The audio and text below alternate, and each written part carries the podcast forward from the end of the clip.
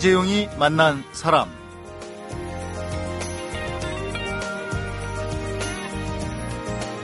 청소년 범행 방지 건의안 제출. 이건 1958년 7월 11일자 신문 기사고요. 청소년 풍기 순화 운동. 이건 1968년 12월 5일자. 청소년 선도를 위한 환경 정화. 이건 1971년 5월 3일자고요. 건전한 청소년 길러낼 길은 없나 이건 1984년 4월 5일자 입시 전쟁의 청소년 황폐화 가소 1990년 5월 7일자 신문 기사 제목입니다. 58년도 기사가 마치 어제 본 기사 제목 같은데요. 이렇게 늘 있어온 이야기 청소년 문화에 대해서 한 젊은 사회학자가 이런 얘기를 했습니다. 좀 더 창조적인 시각, 창의적인 시각으로 읽어낼 필요가 있다. 그래서 오늘은 문화사회연구소 김성윤 연구원을 초대해서 10대 청소년 문화를 어떤 시각으로 어떻게 새롭게 인식을 하면 좋은지 알고 가는 시간 가져보겠습니다.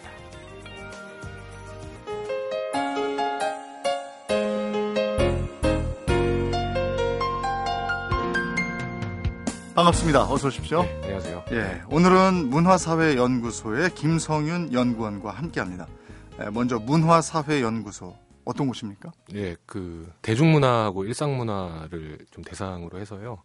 문화산업이랑 뭐 문화정책, 문화이론 이런 거 연구하고 있고요. 네. 그리고 때때로 이제 학술 강좌나 음, 어, 대중 세미나 이런 거를 연구하면서 민간 연구소 단체라고 보시면 되죠. 네. 네. 거기에는 청소년 문화가 들어가 있는 겁니까? 네, 청소년 문화도 들어가 있고 음. 노인 문화도 들어가 있고 예. 그렇죠. 근데 그런 분야들 중에서 김 연구원님은 청소년 문화에 좀 더 깊이 관심을 가지고 연구하신다 이런 얘기입니까? 네, 원래는 90년대 후반부터 다 네. 같이 이제 작업들을 해오고 그랬었는데요. 음, 아시다시피 이제 청소년 문화가 좀 빨리 변하고 그러잖아요. 네.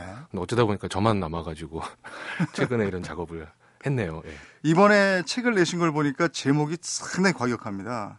예, 방송용이 아니어서 뭐 아무래도 그대로는 얘기할 수 없을 것 같고 어, 제목이 18세상이에요. 네네. 예, 18세상이 나이로 18세 얘기하는 건 아닌 것 같고 우리가 욕할 때 하는 그 18 그거 맞습니까? 예, 좀 파격적이죠. 근데 근데 이 제목을 어떻게 이렇게 18세상이라고 적어놨어요? 그 좀 이게 좀 중의적인 의미가 좀 포함이 되어 있는데요. 예. 그 말씀하신 대로 이제 우리가 이제 1318 그런 이야기 많이 하잖아요. 예. 그리고 18세라고 하는 의미도 들어가 있고 그 다음에 욕설 같은 의미도 좀 들어가 있어요. 네. 그러니까 청소년 문화를 다루는 우리 사회 분위기나 네. 이런 것들에 관한 좀 약간 좀 그 비판적인 시각 이런 것도 좀 담겨 있고요. 예. 그 다음에 가장 결정적으로는 예전에 이제 그 청소년 인권 활동가들이 네. 그 자기네들 이제 권리 운동을 하면서 음, 들고 나왔던 그 피켓 구호 중에 네. 18세상이라고 하는 네. 구호가 있었어요. 그래서 예. 아 이거다 해가지고 책 제목을 이렇게 정했죠. 그랬군요. 네. 근데 우리가 청소년 이렇게 생각을 하면 질풍노도의 시기 걔네들을 네, 네. 어떻게 말리겠어? 네, 네. 이런 얘기부터 하거든요. 근데 우리가 이제 그 청소년 문화에 대한 얘기를 지금 집중적으로 할 텐데 에, 우리가 어떤 선입견하고 고정관념을 좀 버리고 얘기를 들으면 좋을까요? 일단은 청소년 문화 현상 그러면 계속 새로운 것들이 생기는데 예. 대부분 이제 기성 세대나 뉴스 미디어나 이런 쪽에서는 굉장히 퇴행적인 문화 네. 이렇게 좀 먼저 바라보고 네. 그다음에 이제 원색적인 비난 이런 네. 게 뒤따라오고 그렇게 되는 게 보통이잖아요. 네. 그런데 가만히 생각해 보면 우리가 이제 그 미취학 아동들 보면은 뭐 시를 짓는다거나 그림을 지을 때 굉장히 창의적이고 네. 그래서 아 그 이런 놀라운 발상 이러잖아요. 음. 근데 그에 반해서 청소년들이 이제 그런 식으로 새로운 문화적인 어떤 네. 관행들이나 이런 걸 만들어낼 때는 네. 뭔가 좀 평가가 좀 엇갈리는 그런 게 좀 저는 늘 좀 이상하더라고요. 이것도 문제 일으키는 거 아니야? 이거부터 예, 생각할 예, 수도 예, 있는 예, 거예요. 예, 예. 예. 일단 배려심 있게 이해하고 그러기보다는 일단 문제 있다 네. 이런 식으로만 접근해 들어가니까 이 부분에 대해서 좀 이렇게 어, 좀 달리 좀 볼 필요가 있지 않나. 왜냐하면 그걸 판단하는 기성세대들이 청소년기에 불안했었거든요. 어, 그럴 그러니까 지금도 있죠. 그렇지 않겠는가? 음, 그리고 아까도 말씀하셨지만 언론을 통해서 그 청소년들의 탈선 이런 거 많이 봤기 때문에 네, 여기서도 문제 생기면 내가 책임져야 되는 거 아닌가 네. 이런 것도 있을 것 같아요. 네, 네. 네. 근데 대개의 경우에는 굉장히 이제 자극적인 것들만 먼저 접하고 이렇게 네. 돼가지고요. 근데 실상은 또 오히려 안전하고 네. 안정적이고 그런 경우는 좀 일반적이어서 그런 오해를 좀 서로 한번 또 풀어보자 그런 취지도 음. 갖고 있죠. 그러면 김성현 연구원이 보시기에는 2014년 에, 10대들이 가지고 있는 청소년들만이 가지고 있는 문화는 어떤 것이다라고 얘기할 수 있습니까? 지금 딱히 뭐라고 이제 규정 내리긴 어려운데요. 네. 예전에 지금 이제 부모님 세대들, 부모 세대들이 겪었던 청소년 문화 분위기하고는 약간 좀 달라진 건 있어요. 네. 그래서 과거에는 뭐 예전에 날라리와 범생이 네. 이런 식으로 대립 구도가 좀 이렇게 있었다라고 한다면은 네. 요즘은 이제 뭐 공부, 그 다음에 뭐 부모의 재력, 네. 재산 규모, 계층 수준 이런 것들에 따라서 좀 위계 서열화 그 구도가 좀 이렇게 달라지는 그런 것들이 좀 특징적이다 좀 지금. 그거 상당히 위험하지 않습니까? 어떻게 보면은 그 집안의 재력이나 이런 것을 가지고 그야말로 이제 서열화된다. 네. 이런 말씀이셨는데 네, 네. 예전에는 이제 성적 1, 2, 3, 4등 네, 이게 네. 공식적인 서열이었고 네, 네. 그다음에 주먹을 가지고 비공식적인 네, 네, 네. 서열을 정했다면 네, 네, 네. 지금은 부모의 재력을 가지고 네. 서열을 정한다. 어 이건 좀 위험하지 않나요? 그 앞으로 이제 어떻게 될지 모르겠어요. 근데 네. 이런 분위기가 어떻게 해서 만들어졌나 이런 네. 건다 같이 한번 반성해 볼 필요가 있지 않을까. 예. 예, 이 그- 방송의 영향도 있는 것 같아요. 이런 거는 그런 드라마도 있고 했기 때문에 뭐 무시 무시할 수는 없죠. 네. 네. 그 청소년 문화 얘기할 때 요즘에 뭐 주유소라든지 편의점 같은 데 가보면요. 10대 청소년들 아르바이트 하는 모습을 흔히 볼 수 있어요. 네, 네. 근데 안 하는 학생이 드물다고 할 정도로 대한민국은 청소년 알바 천국이다. 이런 얘기도 있는데 이것도 일종의 청소년 문화로 봐야 되는 겁니까? 지금은 그래야 될 것 같아요. 과거에는 네. 청소년이 알바한다 그러면은 뭐 네. 삐끼 소위 말해서 음, 삐끼라든가 음. 아니면 뭐 접대 네. 여성으로 일을 한다든가 해서 네. 굉장히 일탈 탈선 이런 걸 상상을 했는데 네. 요즘은 그 통계 조사를 해보면은 학교 다니는 청소년들의 3분의 1이 알바 경험이 있고 어, 그렇게 많습니다. 네, 그리고 학교를 안 다니는 청소년들은 당연히 한 8, 90%가 넘어가요. 예. 그러니까 이제는 이게 일탈 문화가 아니라 굉장히 일상적인 문화가 음. 되는 거죠. 청소년들이 이제 근로 경험, 노동 경험을 하는 것이. 음. 근데 이게 왜 이렇게 알바 하는 비중이 높아졌느냐 네. 보면은 일단 기본적으로는 소비 수준이 높아졌어요. 음. 근데 그에 반해서 이제 요즘 경제 사정이 좀 어렵고 하니까 용돈 수준은 음. 좀 많지 않잖아요. 청소년들이 돈 쓸 일이 많아졌다. 그래서 그렇죠. 내가 벌어서 쓴다. 네. 예. 나름대로 자기들도 품위 유지도 예. 해야 되고 예. 이게 기본적으로 다른 친구들은 스마트폰이 있는데 네. 나는 없다. 그랬을 경우에는 이게 굉장한 상대적 박탈감. 어, 우리 집 네. 재력이나 아버지 어머니의 성향으로 봐서 사주지 않을 것 같고 그렇죠. 그러면 내가 예, 벌어서 예, 쓴다. 예, 예. 그게 네. 그런 동기가 거의 한 50% 정도 돼요. 음. 나머지는 이제 집안 경제 사정이 어려워서 네. 부모님 생계 보조를 해준다거나 음. 학원비를 자기 스스로 번다거나 음. 이런 경우들도 굉장히 많고요. 근데 고등학생 정도면은 그 모르겠는데 13, 14세 뭐 이런 청소년들은 그 뭐 허가 받고 이러는 거 있지 않습니까? 노동, 노동부에서. 네네. 보통은 원칙적으로는 네. 만 15살부터만 그 아르바이트를 할 수가 있는데요. 네. 가정 사정이나 이런 것들이 다들 천차만별이니까 네. 좀 어려운 집안에서는 좀 일찍이 혹은 뭐 소년 소녀 가장도 있을, 수 있고 그럴 경우에는 만 13세에서 13세나 14세 정도가 네. 되면은 노동부에서 이제 그 인허가증을 받으면 취직 음. 인허가증 받아가지고 알, 음. 알바를 할 수가 있죠. 그런 경우도 많습니까? 덜어 있어요. 어. 네. 근데 김영권 님이 18 세상이란 책을 쓴 남다른 이유가 있다 이렇게 들었어요. 근데 흔히 이제 이 방송을 청소년이 들으면 아 또 우리 얘기하네. 그리고 음, 음, 연구원 음, 음. 공부하시는 분이 우리에 대해서 뭘 안다고 네. 이럴 수도 있는 거거든요. 음. 어디 가 어디 가서 쉽게 말해서 꼰대 취급 받기 쉽죠. 예, 예, 예. 근데 그들의 세상을 경험도 안 해보고 알 수 있을까요? 어. 그들의 세상이라는 것은 뭐냐면 청소년인데 그냥 쫙 이렇게 우리가 바라는 대로 크는 청소년이 아니고 네, 네. 약간 좀 이렇게 이쪽 저쪽 가는 약간 탈선 위기까지 갔던 이런 경험이 네. 있었는가?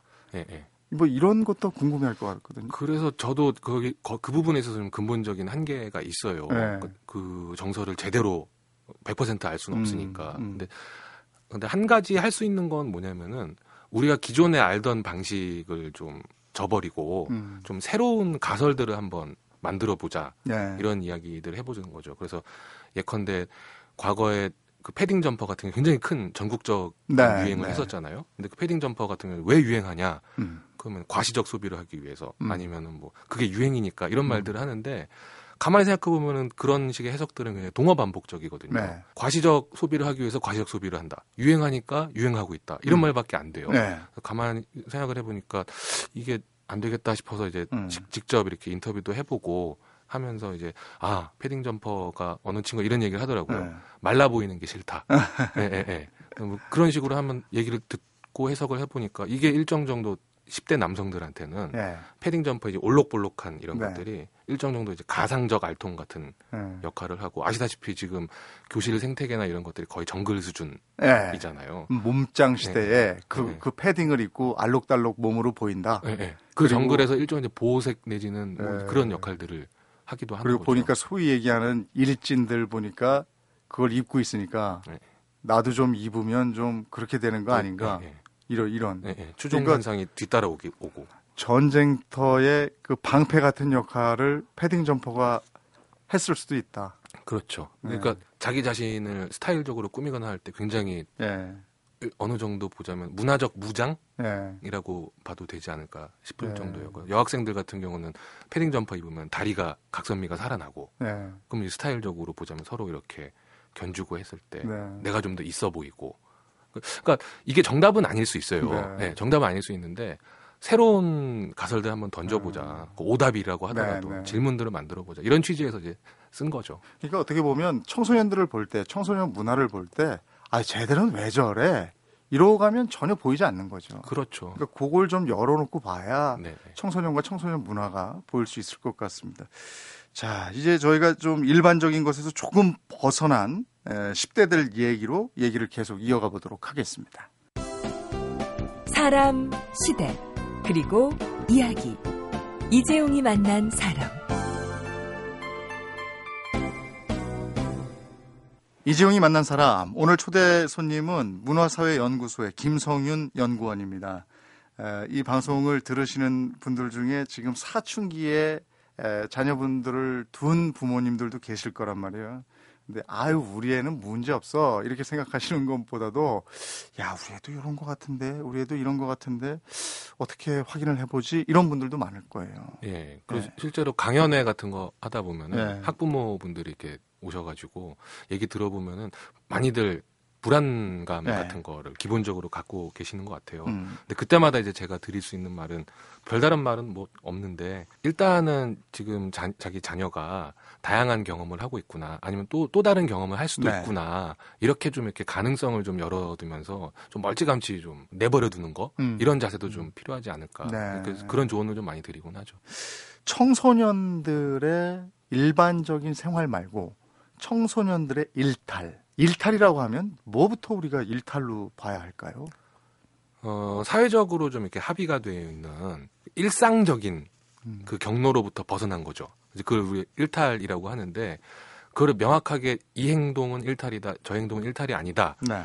이거는 어떻게 뭐 이론적으로 규명은 할 수는 없어요. 네. 다만 이제 시대 분위기에 따라서 그 감각에 따라서 우리가 보통 이야기를 하는데 대표적으로 알몸 졸업식 음. 같은 거 음. 한 3, 4년 전쯤에 거의 전국을 떠들썩하게 만들었었던 뭐 뉴스마다 난리가 났었죠. 예, 예. 네. 그래가지고 다들 뭐 걱정도 많이 하고 예. 그다음에 뭐 그래서 요즘은 이제 학교에서 졸업식 하고 그러면은 경찰들 동원돼서 예. 학교 바깥을 감시하고 이- 아주 굉장히 이색적인 졸업식 현장이 펼쳐지고 있는데 네. 근데 이 문제도 문제 많은 현상이다 이렇게만 볼 게 아니라 알몸 졸업식이 저 친구들한테는 어떤 의미가 있는 걸까? 네. 저걸 왜 할까? 이런 생각을 한번 품어보면 좋겠다 싶긴 한데 그럼 왜 하는 것 같아요? 흥미로운 거는요. 그게 정규 졸업식이 끝나고 난 다음에 선배들이 후배들을 불러가지고 그 교복에다가 계란 세례를 하고 밀가루 투척을 하고 옷을 찢어버리고 예. 그다음에 심지어 이제 그 대로를 막 다 같이 마라톤을 하고 예. 막 그러던 게 이제 많이들 보도가 됐었잖아요. 근데 그, 런 것들을 보면 왜 교복을 찢었을까? 음. 그 교복 그냥 벗어버리는 것도 아니고 그게 이제 그 속박의 굴레에서 네, 벗어나서 난 자유롭게 간다 뭐 이런 예, 뜻이라고 예, 그러더라고요. 예, 예, 그런 의미가 분명히 네. 있다라고 하는 거죠. 그 특- 실제로 70년대 청소년 은어 보면은 해방이라고 하는 네, 은어가 있거든요. 네. 그게 졸업이라는 뜻이에요. 그때는 그 교복이 몸을 진짜 옹 조이는 것 같은 예, 예, 예, 딱 예. 조이는 것 같은 느낌이 네, 있었어요. 네, 네. 그래서 네.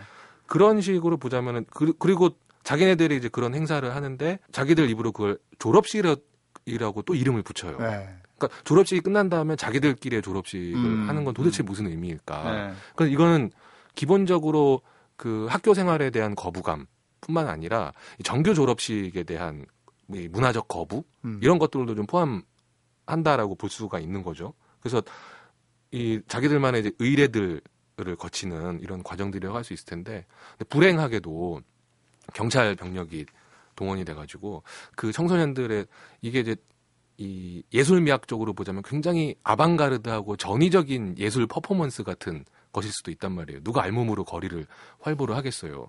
그런데 너무 긍정으로 보시는 거 아니에요? 그렇게 안 하는 학생들이 더 많은데. 아 그렇게 창의적으로 어, 네. 해석을 하면은 그 친구들의 마음가짐은 어느 정도 좀 네. 다가설 수 있다라는 예. 하는 거죠. 근데 이제 불행한 거는 뭐냐면은 대부분 이제 경찰 병력 동원해서 때려잡든가 네. 아니면은 이제 요즘 그 중고등학교 졸업식에서 이색 졸업식이라고 해가지고 뭐 문화 공연하고 이렇게 해가지고 하는데 제가 봤을 때는 이제 문화를 전공한 제 입장에서 보자면은 문화적 창조성이라는 측면에서만 보자면은 그 예전에 그 친구들이 하- 했던 그 알몸 졸업식보다는 창조성이 많이 떨어져요. 아니 근데 알몸 졸업식이나 그런 거를 그렇다고 방치할 수는 없잖아요. 그게요 내버려 두면은요 네. 청소년들 사이에서 자연 정화가 돼요. 그래서 최근에 중고등학생들 같은 경우는 선배 세대들이 알몸 졸업식 한 거를 이제 자기들 말로 이제 소, 소위 속칭 이제 찌질하다 라고 어. 받아들이는 거죠. 어. 그래서 또 이제 자기들만의 또 새로운 의례들을 만들어가는 거예요. 거기서 질서가 자연스럽게 생긴다. 예, 예, 예. 그걸 좀 기다려주지 못했다. 네네 그, 음. 런게 많죠. 그 음. 대부분의 청소년 문화들이 어른들 문화의 영향을 받기도 하고 선배 세대 문화, 문화의 영향을 받는데 음. 그 나름대로 자기들끼리 거부할 건 거부하고 받아들일 건 받아들이고 뭐 이런 식의 좀 그러니까 우리가 그 현상을 보고 어 저거 위험해. 바로 저걸 그 고쳐야 되겠어. 이러고 그냥 바로 닥친단 말이죠. 네네. 근데 그걸 조금 두면 스스로 정화가 된다. 이렇게 보시는 거군요. 네, 예, 그럴 가능성이 충분히 있는데 어, 그런 가능성을 사람들이 대부분 어. 사전에 봉쇄해 버리고. 근데 우리 이제 기성 세대들은 그게 그 일탈이라는 것이 전체가 아니고 몇 사람들이 그렇게 하기 때문에 전체에 악영향을 줄까봐 그 자체를 통제해 버리는 건데. 겁들을 많이 내죠. 근데 어. 대부분의 학생들은 어 쟤네들 왜 저래? 음. 일반적으로는 그렇게 생각하는 경우가 대부분이거든요. 음. 근데 이제 그 일탈 행위 중에서 또 선명하게 도드라지는 게 예전에도 있었어요. 가출. 네네. 요즘도 그렇다고 그래요. 그 요즘도 13살만 되면 매년 2만여 명이 가출한다. 이런 통계가 있는데 이 가출을 문화로 보는 건 좀 그렇지 않습니까?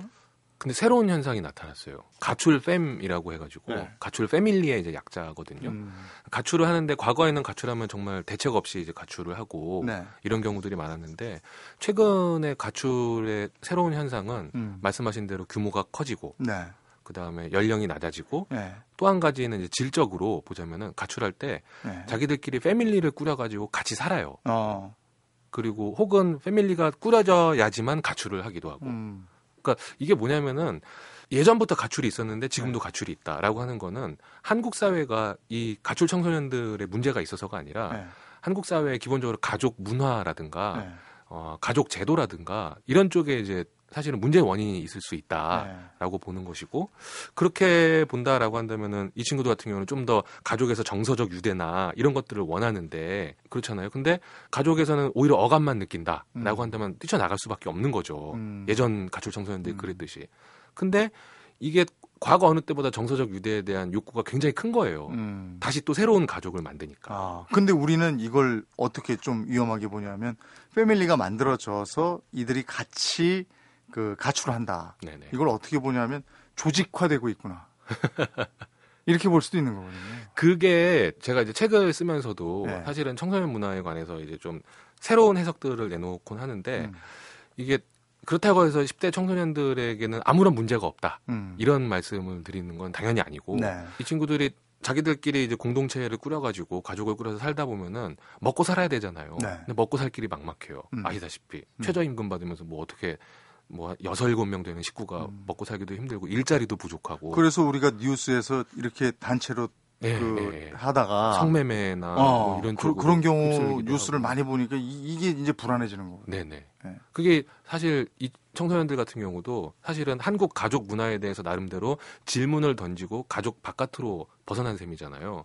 근데 참 역설적이고 비극적이게도 이 사람 이 친구들도 어른들이 만들어 놓은 그 기존의 이제 성과 관련된 규범들이나 네. 이걸 그대로 이쪽으로 다시 이제 회귀하게 되는 네. 그런 문제들을 보이곤 하죠. 이게 역설이죠, 일종의. 어떻게 보면 참 예전부터 정답 없는 질문이 이게 10대들 얘기가 아닌가 이런 생각도 드는데 에, 김성윤 연구원도 그래서 그 18세상이라는 책을 통해서 새로운 정보를 주고 이런 것보다는 새로운 인식을 제공할 수 있길 바란다. 이렇게 얘기를 했습니다. 네. 에, 이번에는 이 청소년 문화를 둘러싼 담론들에 관한 얘기 들어보도록 하겠습니다.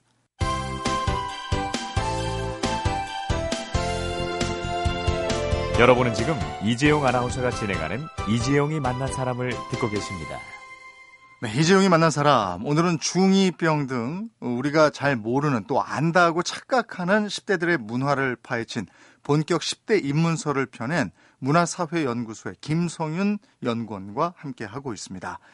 에, 청소년은 미성숙한 존재다. 근데 이게 그렇지 않다. 이렇게 얘기를 하시네요. 김 연구원님은. 네, 네. 예. 기본적으로요.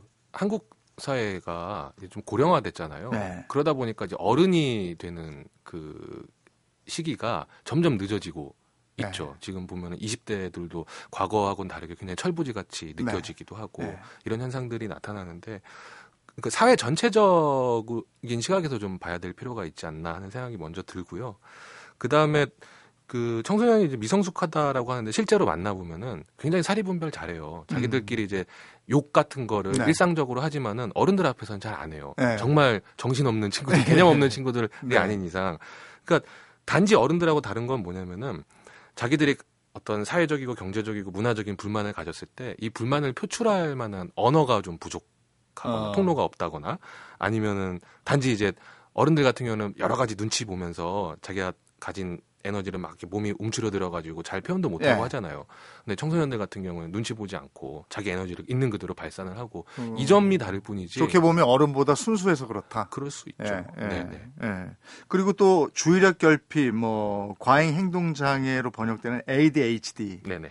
이것도 좀 다르게 보고 계세요. 네네. 네. 그 실제로 이제 정신의학자들 네. 논문들 이렇게 보면은요, 그 영재 아동들이 보이는 행동이랑 네. ADHD 그 행동을 하고 있는 사람들이랑 요 증상이 거의 흡사하다고 해요. 네. 그래서 증상만 보고는 그 판별이 불가능하다라고 네. 할 정도인데, 근데 항상 이제 문제가 되는 게 뭐냐면 학교에서 음. 그 아동들이나 청소년들이 집중을 잘 못하면은 네.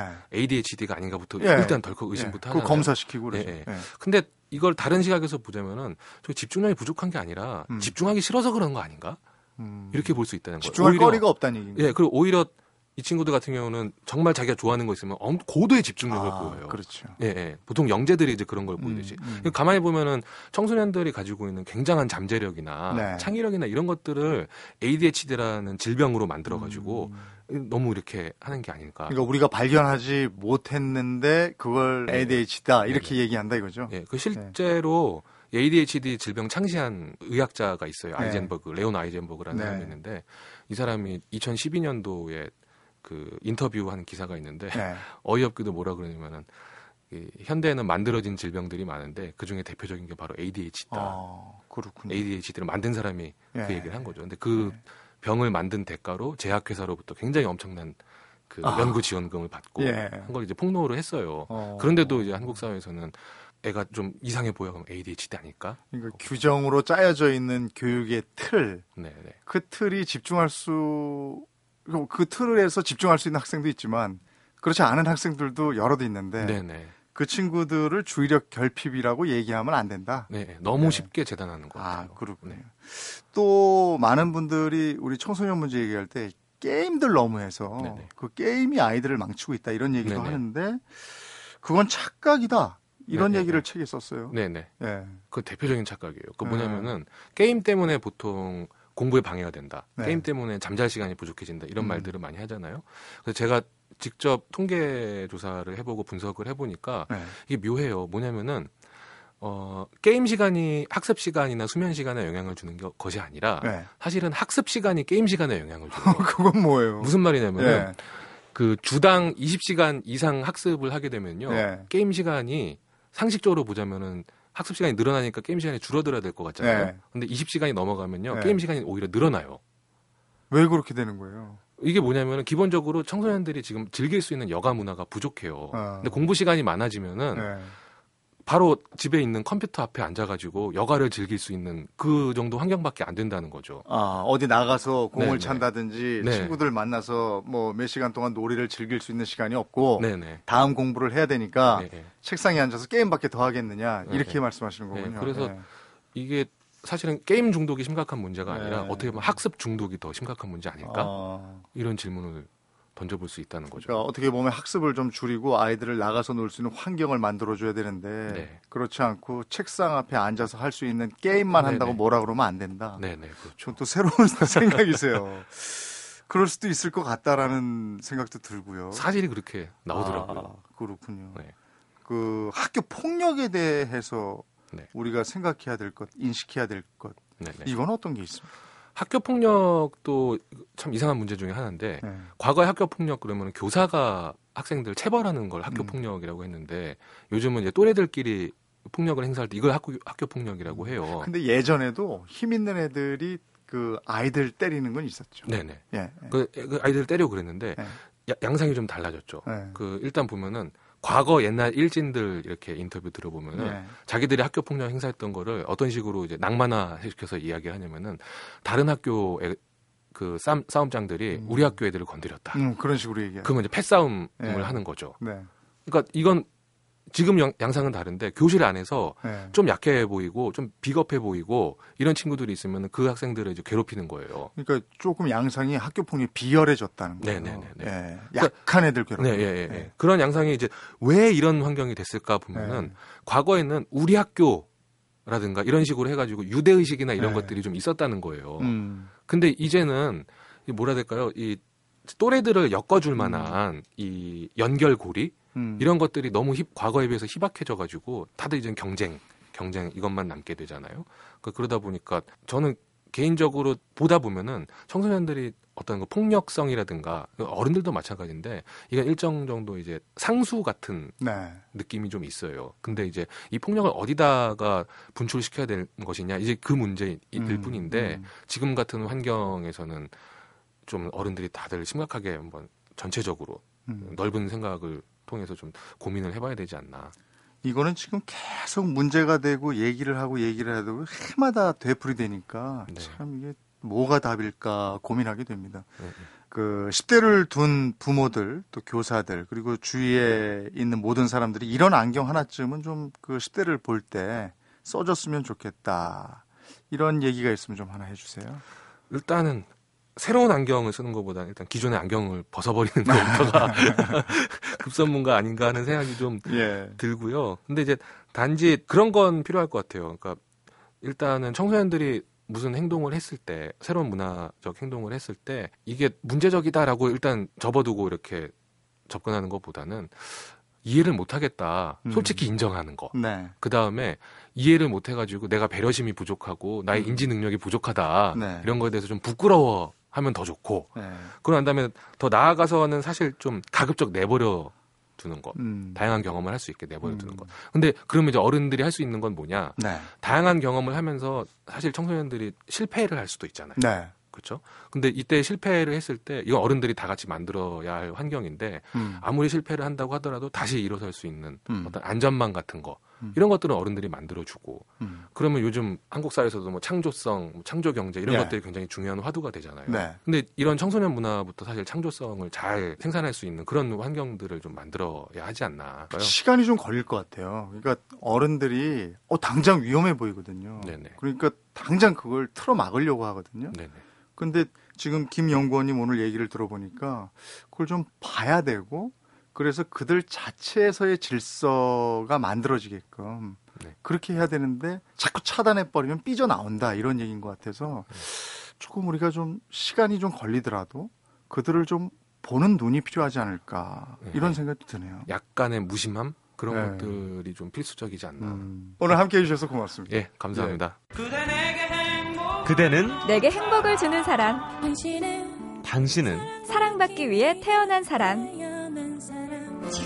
지금도 보고 싶은 사람은 그때 그 사람. 대한민국 대표 라디오 토크 프로그램은 이재용이 만난 사람. 오전 11시 10분. 이재용이 만난 사람 오늘은 청소년 문화를 이해하고 싶다면 적어도 낡아 빠진 렌즈와 잣대를 들이대지는 말자 이렇게 얘기하는 18 세상의 저자 문화사회 연구소의 김성윤 연구원을 만나봤습니다. 청소년들은 그들만의 세상, 청소년의 나라에 산다 라고 생각해 보면 어떨까 싶습니다. 그래서 청소년 나라를 여행할 땐 지금 우리가 쓰는 지도와 나침반이 아니고 청소년 나라용 지도와 나침반을 갖추고 떠나보는 거죠. 그런 문제라고 생각했던 많은 것들이 10대들의 평범한 일상으로 이해가 될지도 모르겠습니다. 이재용이 만난 사람, 오늘은 45 RPM이라고 해야 됩니까? 45 RPM이라고 해야 됩니까? 즐거운 생활 들으면서 마무리하겠습니다. 고맙습니다.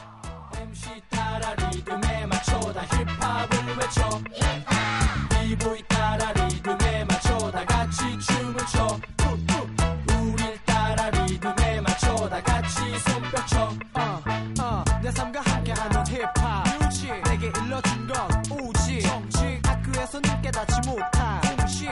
전에 없는 단어. 거짓. 우리 믿고 함께하는 사람 무대 앞에 영원히 함께하는 나의 팀은 옆에 내 뒤에